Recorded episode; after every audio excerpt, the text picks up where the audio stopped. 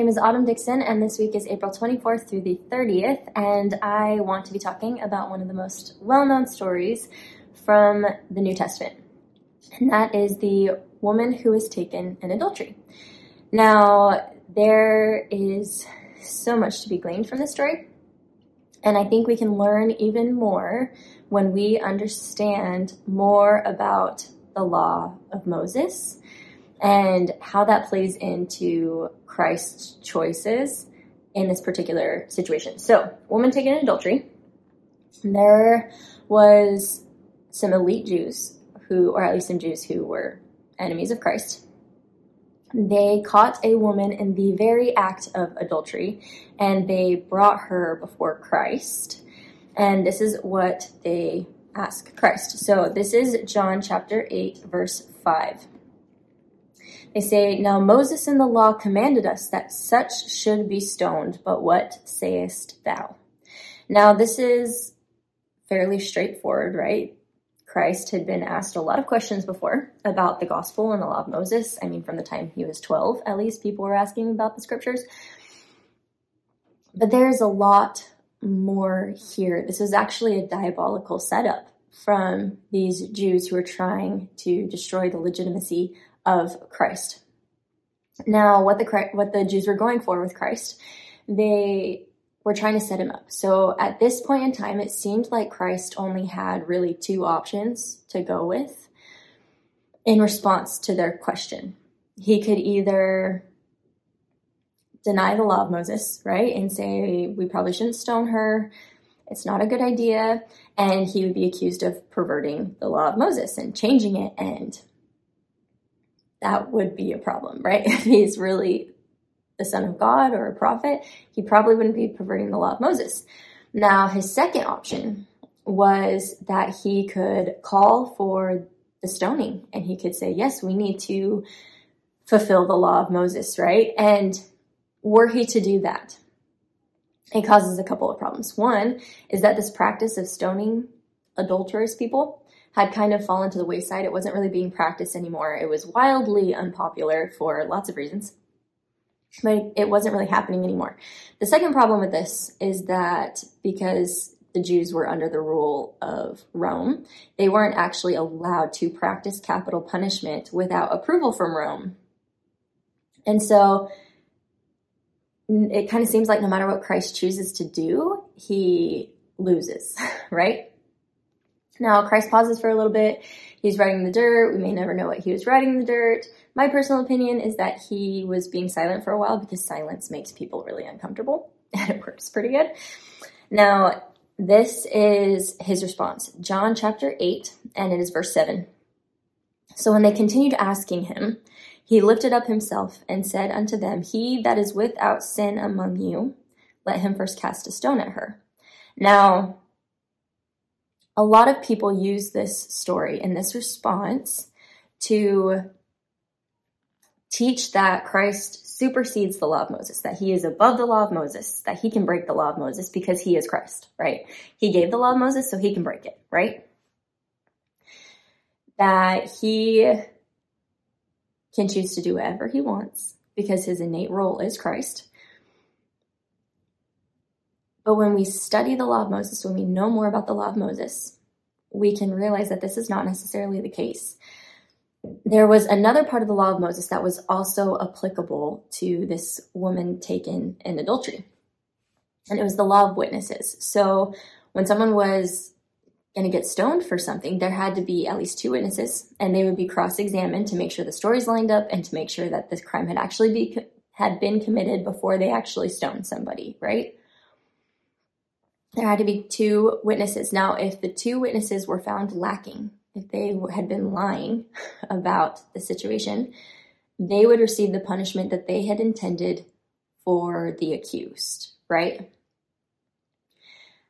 So Christ was inviting them to be these witnesses, right? He was placing this uncomfortable decision that they had placed on him and he was throwing it right back on their shoulders. Now, we know that they all kind of slither out and they kind of leave the room, right? These were a very pious people.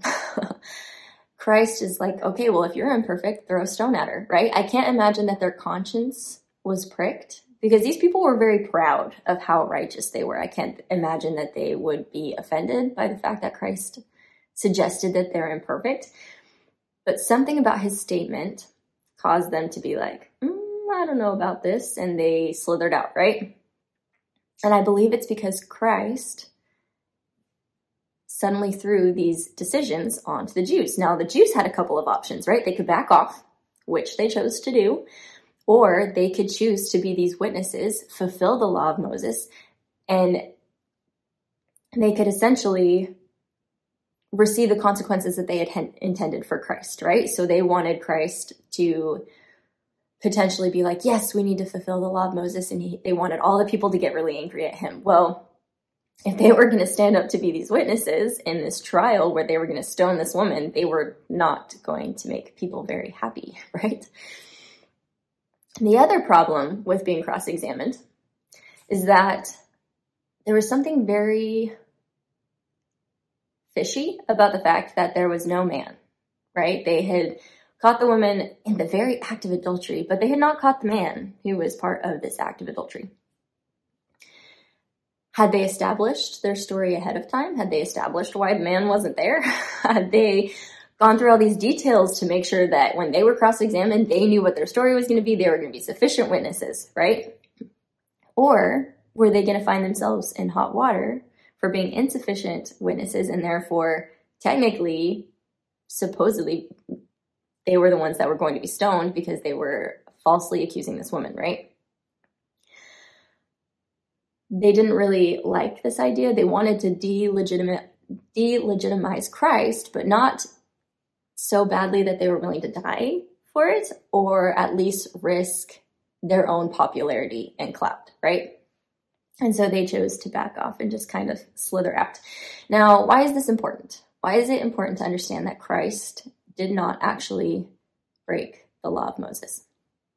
Now, as I mentioned previously, there are many people who believe that Christ did break the law of Moses when he did not call for the full law to be fulfilled. They believe that he broke the law of Moses and that this is a sign that he can break whatever law he wants because he's Christ. He gets to do whatever he wants because he is Christ without consequences. This is a really fascinating concept.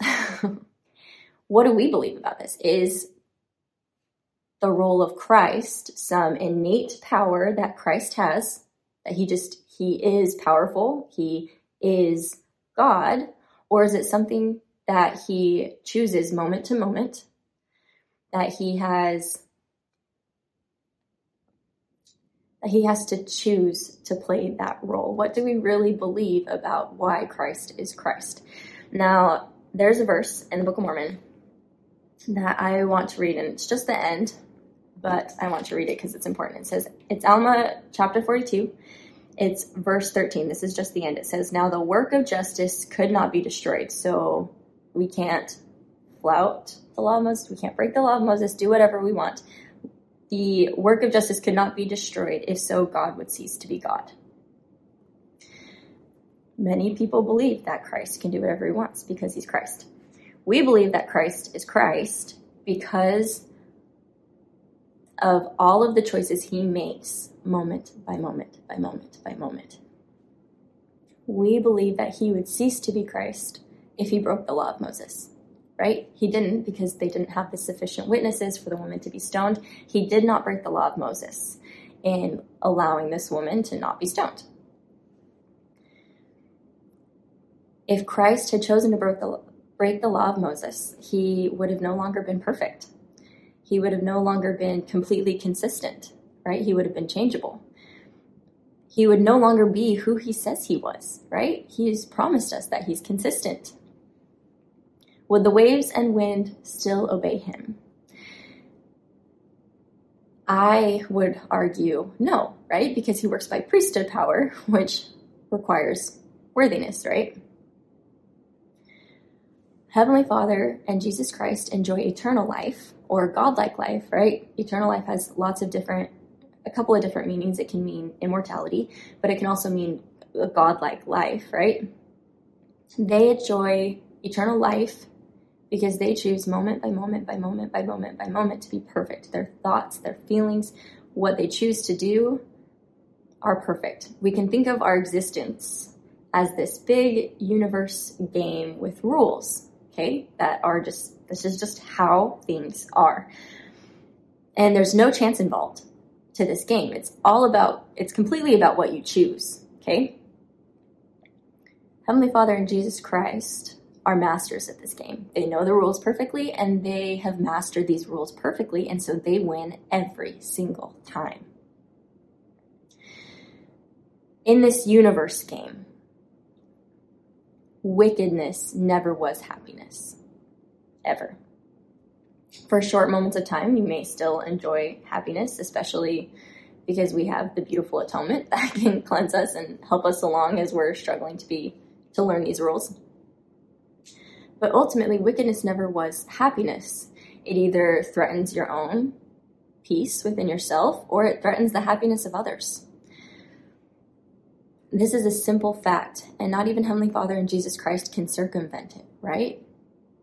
Should they choose to do so, to try to do so, they would lose their own eternal lives, and we would definitely all lose our eternal lives. Christ did not break the law of Moses. He is not changeable. He's not some dictator that just has this innate role and he gets to do whatever he wants with all this power that he just innately has, right? He chooses perfection in everything that he is and everything that he does. And because of that, he enjoys eternal life. Now, this can be intimidating for those of us who make mistakes, right? To think that we are not so perfect at these universe game rules, and so we're not going to enjoy eternal life, right? But I don't believe that it actually has to be intimidating, and that's because of the atonement of Jesus Christ. Now, it is my personal belief, take that for what you will, but it is my personal belief that the only people who are really not going to make it to the celestial kingdom are the people who willfully refuse the celestial kingdom. Now, let me explain what I mean by that. Now, Christ is a little bit different than what our situation is. Christ has a different situation. He had to be perfect, right? Because he needed to perform the atonement so that the atonement could cleanse us, so that we could go to the celestial kingdom because we're all imperfect. But he still has to make some judgment calls, right? The atonement can cleanse us. Why doesn't he just cleanse everybody, right? And it's because some people will willfully choose to destroy the happiness that exists in the celestial kingdom. That's why there has to be a judgment. It doesn't matter how much Christ cleanses them. If they are willfully choosing to destroy the happiness and peace that exists in the celestial kingdom, they probably shouldn't be there. Otherwise, it destroys heaven for everybody. Now, I want to give another example of this willful choosing to destroy happiness and the mistakes that we make, right? Willful mistakes with some real world examples. So I am fairly sensitive to hormones, which means when I'm pregnant, I'm not the most pleasant person to be married to. I get very irritable and difficult. I snap a lot. it's, just, it's just how it is, right? and I'm working on it, so I shouldn't say that's how it is. I'm working on it, but I'm not very good at it. And my husband is aware of this fact that when my hormones are all over the place. I am all over the place.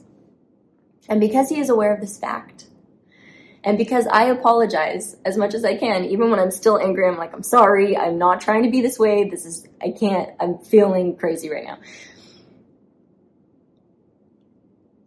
That even though I'm making these mistakes, right?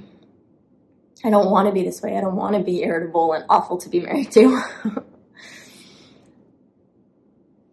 But even though I'm making these mistakes, because there's this compassion and this understanding and this desire to be better, and because Connor is aware of it, and because he is willing to continually forgive me and have compassion for me, the heavenly feeling in our marriage usually sticks around, even when I'm not being very heavenly.